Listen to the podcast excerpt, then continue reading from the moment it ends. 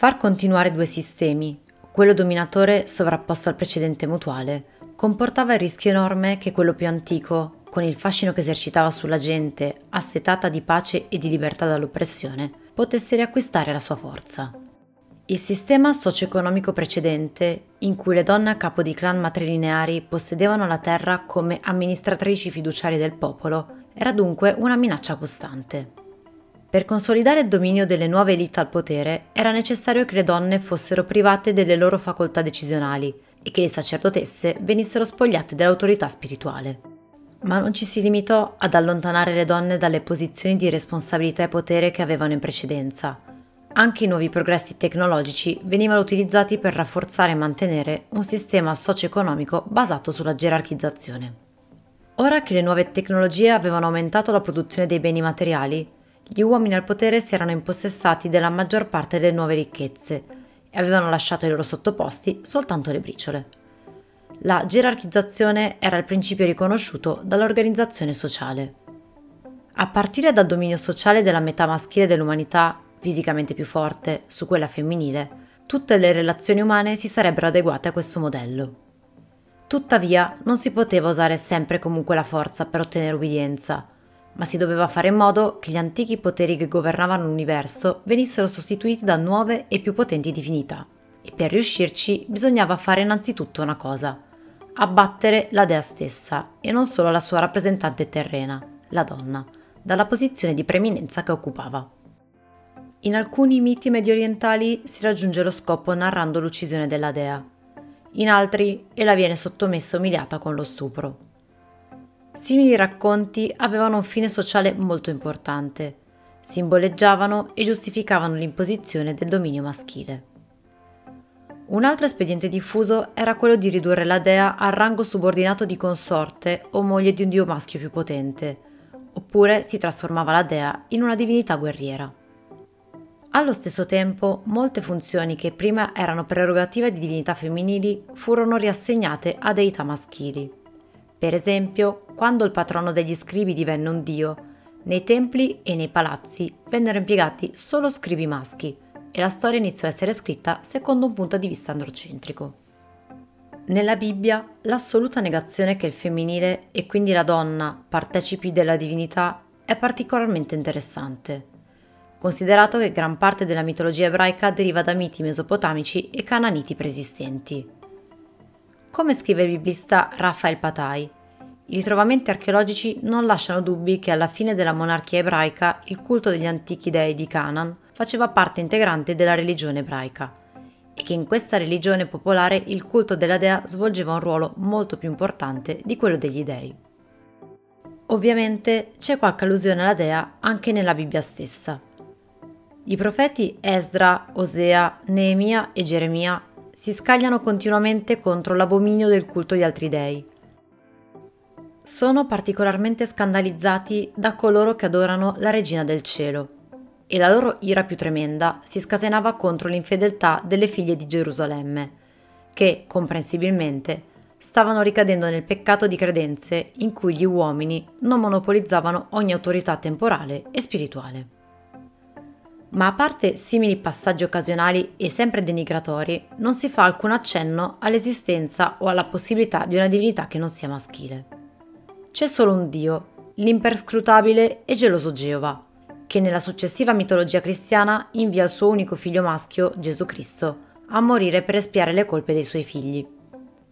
E sebbene il termine ebraico Elohim abbia radici sia maschili che femminili, tutti gli altri appellativi della divinità, come re, Signore, Padre e Pastore, sono specificamente maschili.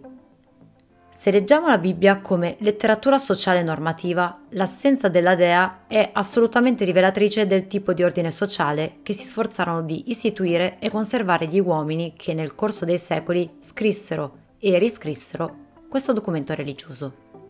Simbolicamente, l'assenza della dea dalle sacre scritture, ufficialmente approvate, significava la mancanza di un potere divino che proteggesse le donne e le vendicasse per i torti subiti dall'uomo. È assolutamente necessario sottolineare che non significa in alcun modo che la religione degli antichi ebrei, e tantomeno il giudaismo, sia responsabile dell'imposizione di un'ideologia dominatore. Il passaggio da una realtà mutuale a una realtà dominatore cominciò molto tempo prima delle invasioni ebree di Canaan e si verificò simultaneamente in zone diverse del mondo antico. Per di più, il giudaismo, con la sua concezione della divinità e della morale, va ben oltre l'Antico Testamento e nella tradizione mistica della Shekinah conserva in effetti molti elementi del culto della dea. Ma nel complesso l'antica società ebraica era governata da un'elite ristretta e quel che è peggio, le leggi volute da questa casta dominante maschile non consideravano le donne come esseri umani indipendenti, ma una proprietà privata degli uomini. Dapprima appartenevano ai loro padri, in seguito erano destinate a diventare proprietà dei loro mariti o padroni, così come i figli che avrebbero generato. Forse il modo migliore per rendersi conto chiaramente di questa concezione disumana della donna è un'attenta lettura del gran numero di proibizioni e precetti biblici che ci sono sempre stati spiegati come mezzi per proteggere la sua virtù. In Deuteronomio, capitolo 22, versetti 28-29, leggiamo che se un uomo trova una fanciulla vergine, non fidanzata, l'afferra e giace con lei e vengono scoperti, l'uomo che si sarà giaciuto con la fanciulla dovrà dare al padre 50 sicli d'argento e dovrà fare di lei sua moglie. Apparentemente questo tipo di legge sembra costituire un grande progresso, un passo avanti morale e umano nell'incivilimento di barbari immorali e dissoluti. Ma ciò che in realtà questa legge dice è che, siccome una ragazza senza marito e non più vergine non è più un bene economicamente rilevante, il padre deve essere indennizzato. E per quanto riguarda l'obbligo legale di sposare la ragazza da parte dell'uomo che ha causato questo problema, in una società in cui i mariti hanno poteri praticamente illimitati sulle mogli, difficilmente si può dire che un simile matrimonio forzato sia imposto per riguardo alla ragazza. Anche questa punizione ha a che vedere con l'economia maschile. Poiché la ragazza è ormai una merce senza alcun valore di mercato, non sarebbe equo continuare ad accollarla al padre e deve essere acquistata dall'uomo che ha causato il suo deprezzamento. Il reale intento di tutto questo sistema di abitudini e leggi sessuali morali si rivela ancora più chiaramente in Deuteronomio, capitolo 22, versetti 13-21, in cui un uomo che ha scoperto che la sposa non è vergine la prende in avversione e desidera liberarsi di lei. I rimedi legali che fornisce la Bibbia sono i seguenti. Se i genitori della moglie possono produrre i segni della verginità della fanciulla e stendono il panno davanti agli anziani della città, il marito deve pagare al padre della sposa 100 sicli d'argento e finché campa non può rispedire la moglie dai suoi genitori. Ma se la verginità della sposa non viene provata in modo convincente, il marito può letteralmente disfarsene. E la legge vuole che sia fatta uscire quella giovane fuori dalla porta di casa di suo padre e sia lapidata da tutta la gente della sua città finché muoia, poiché ella ha compiuto infamia in Israele, commettendo meretricio nella casa paterna. Tradotto in linguaggio moderno, essa deve essere uccisa come punizione per aver portato disonore non solo al padre, ma alla sua più ampia famiglia, le dodici tribù di Israele. Ma in cosa consiste questo disonore? La risposta è che una donna che si comporta come una persona sessualmente ed economicamente libera è una minaccia per l'intero edificio sociale ed economico di una società rigidamente dominata dal maschio. Le leggi che regolavano la verginità della donna erano fatte per proteggere quelle che erano essenzialmente delle transazioni economiche dell'uomo. Esigendo un indennizzo per il padre, se l'accusa alla donna si rivelava infondata, la legge puniva la diffamazione della reputazione di onesto mercante dell'uomo. La legge forniva al padre un'ulteriore garanzia. Se l'accusa si rivelava infondata, la mercanzia in questione, sua figlia, non poteva più essere resa la legge proteggeva anche il padre tramite gli uomini della città, che lapidavano a morte sua figlia se l'accusa era vera. Le leggi bibliche sull'adulterio, che imponevano che sia l'adultera che l'adultero venissero uccisi, servivano a punire un ladro, l'uomo che aveva rubato la proprietà di un altro, e a distruggere una merce danneggiata, la moglie che aveva disonorato il marito. Ma gli uomini che fecero le regole, che avrebbero tramandato questo ordinamento socio-economico, non parlavano un linguaggio commerciale così grossolano, anzi affermavano che i loro editti non solo erano morali, giusti e onorevoli, ma erano addirittura il verbo di Dio. È difficile per noi valutare la Bibbia obiettivamente e capire il pieno significato di una religione in cui la divinità suprema e unica è un maschio. Ci è stato insegnato che la tradizione giudaico-cristiana è il più grande traguardo morale della nostra specie. la Bibbia si occupa principalmente di ciò che è giusto e di ciò che è sbagliato. E anche se sia nel giudaismo che nel cristianesimo ci sono diversi insegnamenti adatti ad un sistema di tipo mutuale, nel suo aspetto peggiore è una pseudo-moralità in cui la volontà di Dio è un espediente per nascondere barbarie e crudeltà. L'imposizione di una morale dominatore è stata talmente efficace che ancora oggi uomini e donne che si reputano persone buone e morali possono leggere simili passi senza chiedersi come un Dio giusto e imparziale abbia potuto ordinare atti così orribili e disumani. Né sembrano mettere in discussione la moralità di certi musulmani che ancora ai giorni nostri, per una qualsiasi infrazione sessuale reale o immaginaria, considerano loro dovere proteggere la virtù, minacciando di morte o addirittura uccidendo le loro stesse figlie, sorelle, mogli e nipoti né si chiedono come mai debbano ancora essere rispettosamente definiti morali, precetti che privano di ogni valore la metà femminile dell'umanità, a meno che essa non sia sessualmente pura.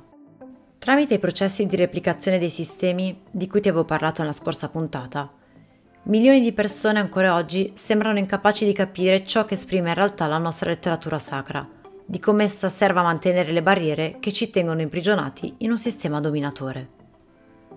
La morale che sosteneva la schiavitù sessuale della donna nei confronti dell'uomo venne imposta per soddisfare le esigenze economiche di un sistema a rigido dominio maschile, in modo che la proprietà fosse trasmessa da padre a figlio e i frutti del lavoro di donne e bambini fossero goduti dal maschio. Secondo la teoria dei sistemi, non è una coincidenza che nell'Antico Testamento le donne fossero escluse dal loro precedente ufficio di sacerdotesse, perché in questo modo le leggi religiose che ora governavano la società venivano fatte esclusivamente dagli uomini.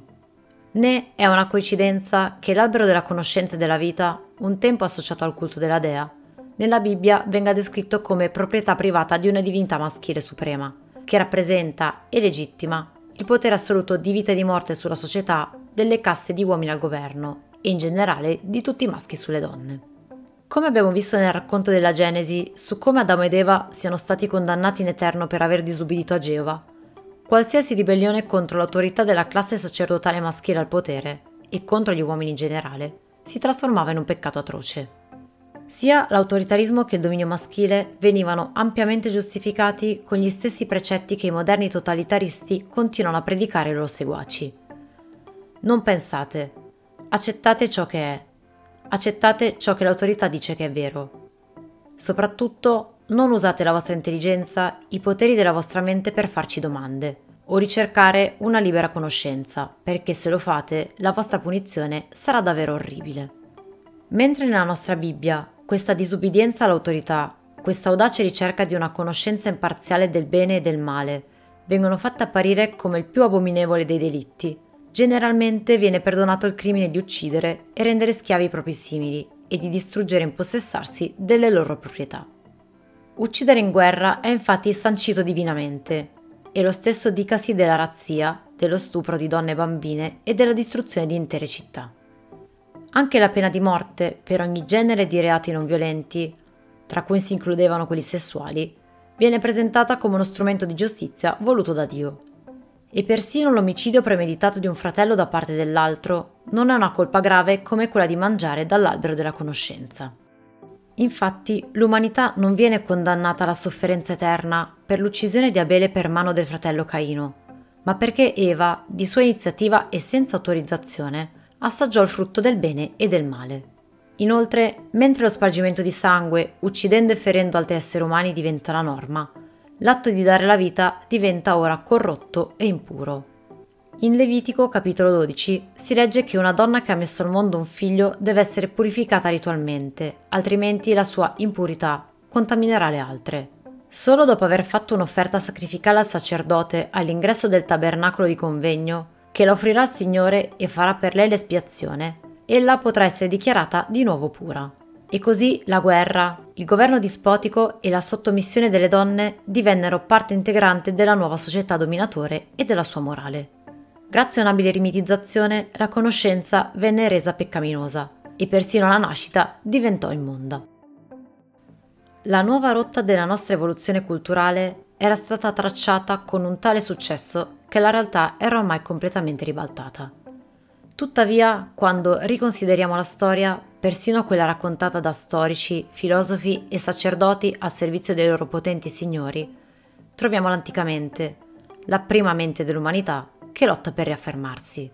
La grande dea non è del tutto scomparsa e il suo culto non è mai stato del tutto soffocato. Anche Gesù è figlio di una madre divina. Egli è in effetti ancora il figlio della dea e come i precedenti figli divini di quest'ultima rappresenta la rigenerazione della natura tramite la sua resurrezione, che avviene ogni anno in primavera a Pasqua. Proprio come un tempo il figlio della dea era anche suo consorte, anche nella mitologia cristiana Cristo è lo sposo di Maria, madre Chiesa, che è e rimane sua madre. Il fonte battesimale o calice, così importante nei riti cristiani, è ancora l'antico simbolo femminile del vaso o contenitore di vita, il battesimo rappresenta il ritorno all'utero misterioso della Grande Madre e alla sua acqua di vita. Persino il compleanno scelto per Gesù è un'usurpazione di festività un tempo dedicata al culto della dea. Il periodo del Natale fu scelto perché questa era l'epoca dell'anno in cui gli antichi tradizionalmente celebravano il solstizio d'inverno, il giorno in cui la dea fa nascere il sole, solitamente tra il 21 e il 24 dicembre. Ma nonostante queste somiglianze ci sono anche delle diversità fondamentali. Nel pantheon ufficiale cristiano l'unica donna è anche l'unico personaggio mortale e ormai chiaramente una figura minore. Inoltre, la figura mitica centrale di questa religione a dominio maschile non è più la nascita del giovane Dio, ma è la sua crocifissione, la sua morte. La madre si limita a far nascere il Cristo, è il Padre Divino a inviarlo sulla terra come capro espiatorio per emendare le malvagità e il peccato dell'uomo. Ciò che conta è la sua morte, nonché la sua promessa di una vita migliore dopo la morte, ma solo per quelli che obbediscono fedelmente ai comandamenti del Padre. Per gli altri non c'è speranza, neppure nella morte, solo tortura e dannazione eterne. Le immagini religiose non mettono più in rilievo i poteri della dea che danno la vita, la sostengono e la rigenerano. Fiori e uccelli, animali e alberi sono scomparsi, se non come sfondo decorativo. C'è ancora il ricordo della dea che culla il bambino divino tra le sue braccia, la Madonna con bambino. Ma ormai la mente dell'uomo e della donna è posseduta e consumata da un tema dominante che ricorre in tutta l'arte cristiana. L'onnipresente Cristo morente sulla croce, esaltazione della pena, della sofferenza e della morte. La prossima puntata sarà riassunto di questa intensa terza stagione, con dell'anticipazione sui temi della quarta. Anche oggi ti lascio con una domanda. Avevi mai riflettuto sui precetti morali contenuti nella Bibbia e sul loro vero significato? Fammi sapere se ti è piaciuta questa puntata e seguimi sulle mie pagine social de L'Essenza in cui potrai trovare approfondimenti ed informazioni aggiuntive. Mi trovi come Essenza Femminile Sacra su Instagram, Facebook e TikTok. Con lo stesso nome mi trovi anche su YouTube dove puoi sia ascoltare che vedere il mio podcast e quindi puoi usufruirne anche senza audio leggendo semplicemente il testo che scorre. Se hai curiosità o dubbi, non esitare a contattarmi. Trovi tutti i miei riferimenti nella descrizione del podcast e dell'episodio. A presto!